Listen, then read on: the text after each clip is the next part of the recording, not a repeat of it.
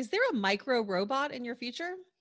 I'm Tanya Hall, and joining me is Dr. Paul McEuen, professor of physics, director of the Kavli Institute for Nanoscale Science at Cornell, and co founder of OIC Technologies. Welcome, Dr. McEuen. It's great to be here.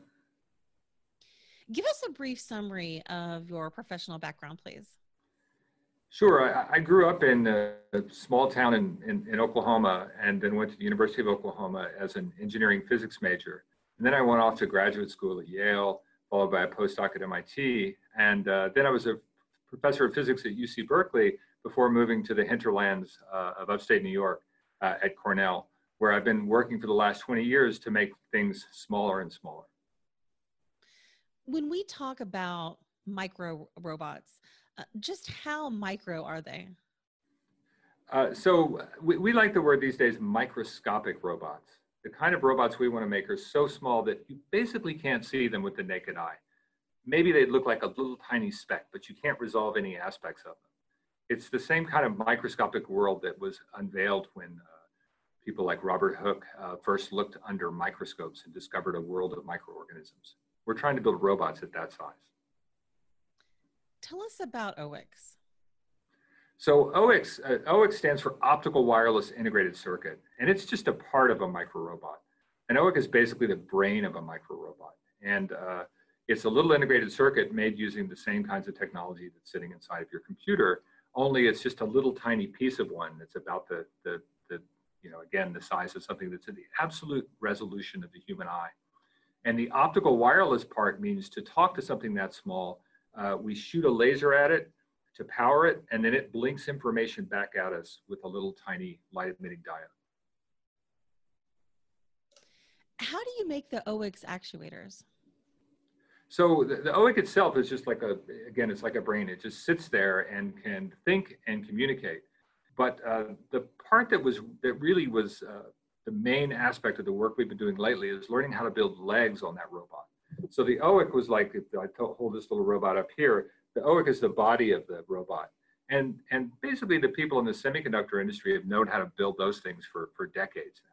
Uh, but what we don't have are little tiny legs that are like these legs, only say reduced down by a factor of a thousand or even a hundred thousand times smaller. So our work has been learning how to make tiny legs and then attaching them the little brains to make tiny robots. Are micro robots doing any jobs for us today? And what might they do for us in the future?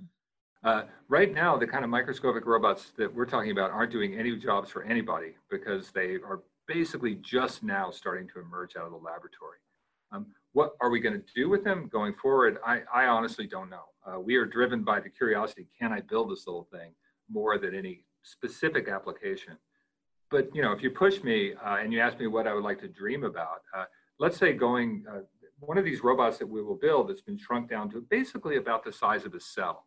So imagine going to, for example, treat cancer or something like that, where you could release these little robots near the cancer and it could go into an individual cell and say, are you a good cell or a bad cell?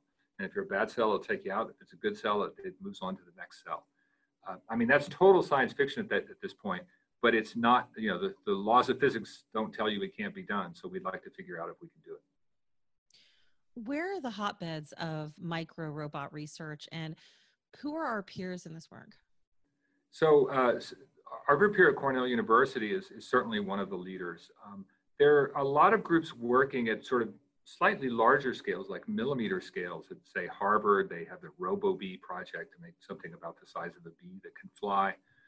Uh, there are research groups in Europe in particular that are pushing this very hard trying to make little tiny devices that could be used for microsurgery or what have you. But it's still all pretty much in the laboratory. What are the technical obstacles that must be overcome to achieve the applications that you envision?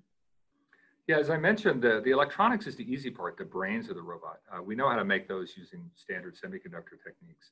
But figuring out how to make a leg, something that can bend and, and do its job, is, is not easy.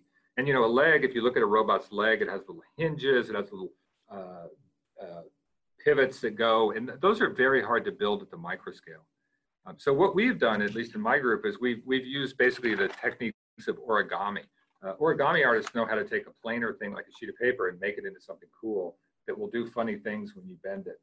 Uh, so we've used this kind of approach where we take a sheet of paper or what amounts to paper that's really only a few atoms thick, and then find ways to bend it to make the robot uh, do its robotic motion.